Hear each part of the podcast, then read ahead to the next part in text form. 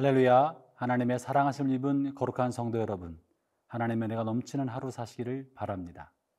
바울은 이제 로마에 있는 로마 시민들과 그의 성도들이 마땅히 언젠간 우리가 하나님의 심판을 받아야 된다는 사실을 말하고 있습니다. 아울러 왜 모든 사람에게 복음이 필요한지를 말하기 위하여 하나님의 율법을 먼저 받은 유대인들이나 혹은 율법에 대해서 들어본 적이 없는 이방인들도 하나님의 심판대 앞에 서게 될 것이라는 이야기를 오늘 본문을 통해 들려주고 있습니다. 그러면 유대인이나 이방인들이나 하나님께서 우리를 심판하는 그 기준은 무엇일까요? 그리고 그 심판을 피하는 길은 무엇일까요? 오늘 본문을 통해서 그 말씀 속으로 들어가 보도록 합시다.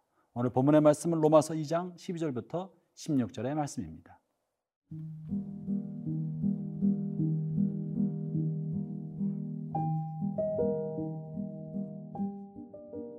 로마서 2장 12절에서 16절 말씀입니다. 무릇 율법 없이 범죄한 자는 또한 율법 없이 망하고 무릇 율법이 있고 범죄한 자는 율법으로 말미암아 심판을 받으리라. 하나님 앞에서는 율법을 듣는 자가 의인이 아니요 오직 율법을 행하는 자라야 의롭다 하심을 얻으리니 율법 없는 이방인이 본성으로 율법의 일을 행할 때에는 이 사람은 율법이 없어도 자기가 자기에게 율법이 되나니 이런 이들은 그 양심이 증거가 되어 그 생각들이 서로 혹은 고발하며 혹은 변명하여 그 마음에 새긴 율법의 행위를 나타내느니라. 곧 나의 복음에 이른 바와 같이 하나님이 예수 그리스도로 말미암아 사람들의 은밀한 것을 심판하시는 그날이라. 유대인들은 아브라함의 자손들입니다. 그리고 하나님께서 약속으로 주신 약속의 자손들입니다. 하나님 그들에게 약속의 땅을 주셨고 약속으로 보낸 왕을 보내 주셨으며 하나님의 약속의 말씀인 언약의 말씀, 율법을 주시었습니다.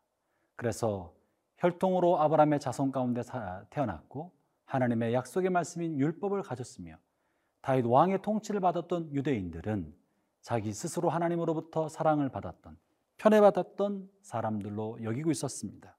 그리고 하나님의 편애는 그들을 자신을 특권 의식을 갖게 만들어 주었고 하나님께서 자신들을 버리지 않으시며 하나님의 사랑을 받았으므로 반드시 심판의 날에 구원받을 것에 대한 확신을 가지고 있었던 사람들입니다. 그런데 오늘 바울은 이 율법을 받았던 유대인들도 율법대로 살지 않았기 때문에 마땅히 율법에 기록된 심판을 받을 것이라고 말하고 있습니다. 그러면서 율법을 받은 사람들이 율법의 말씀대로 살지 않을 때 그들이 받을 심판은 더욱더 무겁다고 말하고 있는 것이죠. 이것은 마치 오늘날 우리의 삶에서도 찾아볼 수 있습니다. 우리가 하나님으로부터 더 큰 은혜와 더 큰 혜택을 받는다면 그 은혜와 혜택은 더 무거운 책임을 말하고 있는 셈입니다. 신앙생활뿐만 아니라 사회생활을 할 때도 그러합니다. 직장 안에서 높은 자리에 있고 의사결정에 영향력을 가지고 있는 사람이라면 그는 그 주어진 영향력만큼이나 의사결정할 수 있는 자리만큼이나 무거운 책임을 져야 하고 더 큰 의미가 부여되는 것입니다. 많이 받은 은혜는 결국 많이 감당해야 할 책임의 몫인 것이죠. 오늘 유대인들을 관한 심판에 관한 이야기가 12절부터 13절에 실려 있고 그리고 16절까지 이어지는데요. 12절, 13절 그리고 16절 한번 같이 이어서 읽어보겠습니다. 무릇 율법 없이 범죄한 자는 또한 율법 없이 망하고 무릇 율법이 있고 범죄한 자는 율법으로 말미암아 심판을 받으리라. 하나님 앞에서는 율법을 듣는 자가 의인이 아니요 오직 율법을 행하는 자라야 의롭다 심을 얻으리니 그리고 16절과 이어지는 것이 좋습니다. 곧 나의 복음에 이른 바와 같이 하나님이 예수 그리스도로 말미암아 사람들의 은밀한 것을 심판하는 그날이라. 14절과 15절은 괄호로 묶여 있는데 그래서 12절, 13절, 16절을 이어볼 때 하나님은 율법을 준 유대인들에 대해서 특권을 말하고 있지 않고 율법을 받았다 할지라도 심판의 날에, 날에 율법으로 심판을 받을 것이라는 이야기를 해주고 있는 것입니다. 그래서 바울은 당시 로마에 살고 있는 유대인들에 대해서도 하나님의 무거운 심판이 있을 거라는 이야기를 하는 것이죠. 이유는 뭡니까? 율법을 먼저 받은 그들을 율법으로 말미암아 심판하신다는 것입니다. 사랑하는 형제자매 여러분, 우리는 예수 그리스도로 말미암아 하나님의 말씀을 받은 사람들입니다. 예수 그리스도를 얻어 구원받아 하나님의 자녀가 되었으나 그 하나님 베풀어준 은혜 안에 만족할 만한 것이 아니라 그 베푼 은혜를 귀히 여기고 마땅히 우리에게 은혜를 베푸시고 사랑을 베푼 그 하나님의 뜻이 무엇인지를 들으려고 하고 경청하려 하고 그 말씀에 순종하려 해야 합니다. 비록 그리스도께서 우리를 위하여 대신 죽으심으로 죄에 대한 모든 심판으로부터 면죄함을 얻었다 할지라도 우리는 그 사랑을 무겁게 받아들이고 그 희생의 놀라운 은혜의 혜택을 무겁게 여겨서 더 깊게 말씀에 순종하고 더 하나님의 영광과 그 뜻대로 살려고 몸부림치고 애써야 합니다. 우리의 선행과 우리의 순종과 우리의 의를 따르는 삶이 우리를 결코 구원해 주지 못하지만 그러나 구원의 은총을 입은 성도들이 그 은혜를 망각하고 함부로 행한다면 어떻게 하나님 앞에 떳떳하게 설 수 있겠습니까? 유대인들을 향한 존엄한 심판을 경고하는 바울의 이야기를 우리 오늘도 무겁게 들어야 할 줄로 믿습니다.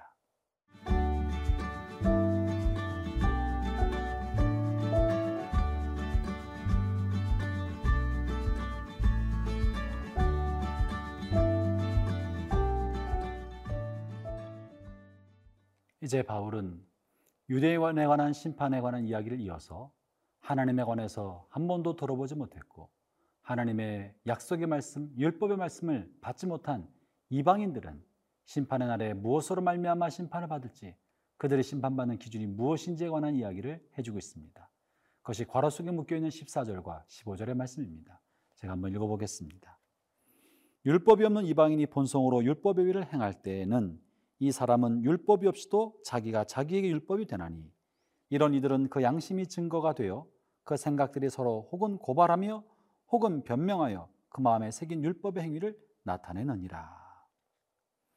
이 말씀에 의하면 율법이 아직 전파되지 않았던 곳 혹은 복음이 전파되지 않았던 지역에 살았던 사람들은 그 안에 두신 양심의 법에 따라 하나님의 심판이 있다는 이야기를 해주고 있습니다.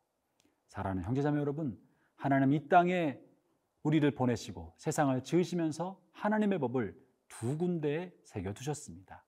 하나는 양피지 혹은 파피루스 혹은 종이에 새겨진 글로 하나님의 법을 하나님의 계명을 새겨서 우리에게 주셨고 또 하나는 하나님의 형상대로 지어진 우리의 양심 안에 하나님의 법과 하나님의 계명 우리 인간이 어떻게 삶을 살아야 할지를 양심의 법에 새겨 두신 것입니다. 누구든지 종이에 새겨진 율법 말씀대로 살든지 혹은 그 양심 안에 새겨진 하나님의 뜻대로 살든지 자신의 삶을 살아가야 합니다. 양심을 거스리고 선한 양심의 충동과 요구를 거스려 육신의 정욕과 이생의 자랑과 안목의 욕심을 따라 살아가는 것은 결코 정당화될 수 없습니다. 그것은 마침내 심판의 날에 그 새겨진 양심의 법대로 심판받아 하나님의 존엄한 심판을 받게 된다는 것이 바울의 가르침입니다. 이 가르침은 양심대로 산다고 해서 구원받을 거라고 말하는 것은 아닙니다. 율법대로 산다고 구원받는다는 것도 아닌 것과 같은 것입니다. 율법의 기준이 높고 높아서 누구도 그 기준을 만족시킬 수 없는 것처럼 양심의 기준은 하나님의 영으로 새겨진 그 기준이 높고 높아서 누구도 그 기준을 만족시킬 수 없습니다. 이 말은 율법을 받은 사람이나 율법 없이 양심의 법을 받은 사람들이나 누구나 다 모든 사람들은 자신의 죄 가운데 빠져 있기 때문에 구원자가 필요하다는 이야기를 해주고 있는 것입니다. 다시 말하면 육신으로 태어난 사람들은 자신의 죄 가운데 살기 때문에 누구든지 그리스도의 구속의 은총이 필요하고 구원자가 필요하다는 것입니다. 바울은 이와 같이 우리를 그리스도께로 인도하기 위하여 우리 본성 안에 있는 죄성을 고발하고 있는 것이고 그것이 비록 종교를 먼저 알았던 사람이나 그리스도 없이 양심을 따라 자연법을 따라 사는 사람이나 누구나 다 죄 가운데 있다는 이야기를 해주고 있습니다. 그러므로 사랑하는 형제자매 여러분, 먼저는 하나님의 법인 복음의 말씀과 동시에 우리 안에 새겨진 율법이 율법의 모습인 양심이 무엇을 말하는지 경청해야 합니다. 양심은 하나님이 우리를 인도하는 또 하나의 길인 것입니다. 양심이 우리에게 고발하는 소리를 들을 때마다 순종하고 하나님 앞에 복종하는 마음의 태도를 갖는 것이 우리를 위한 하나님의 인도하심을 받는 좋은 길 중에 하나인 것입니다.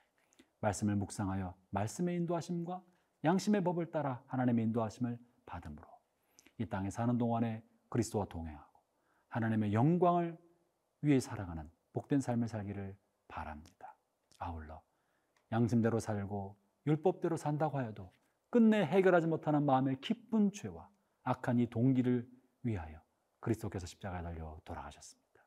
이것이 복음입니다.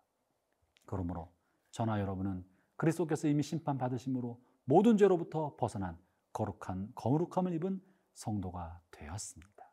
거룩한 성도 여러분, 거룩함 안에 머무르시기 바랍니다. 거룩함을 따라 오늘 하루를 살기를 주의 이름으로 축원합니다.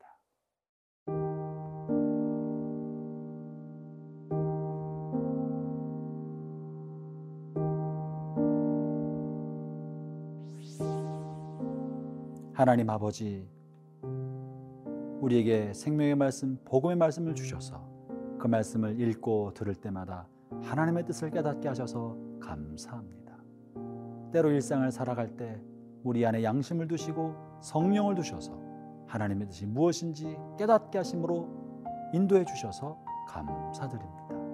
올 하루 살아가는 동안에 복음의 말씀과 양심의 법을 따라 주님의 길을 걸어가고 주님과 동행하는 복된 하루가 되게 하여 주옵소서. 예수님 이름으로 기도합니다. 아멘.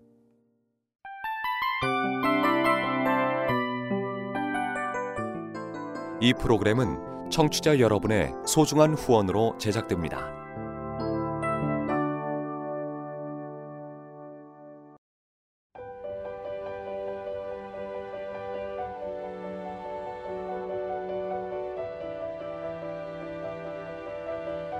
세상에는 수많은 교회들이 있지만 더 깊이 있는 말씀 강해를 찾기 위해 크기로만 교회를 선정하지 않습니다.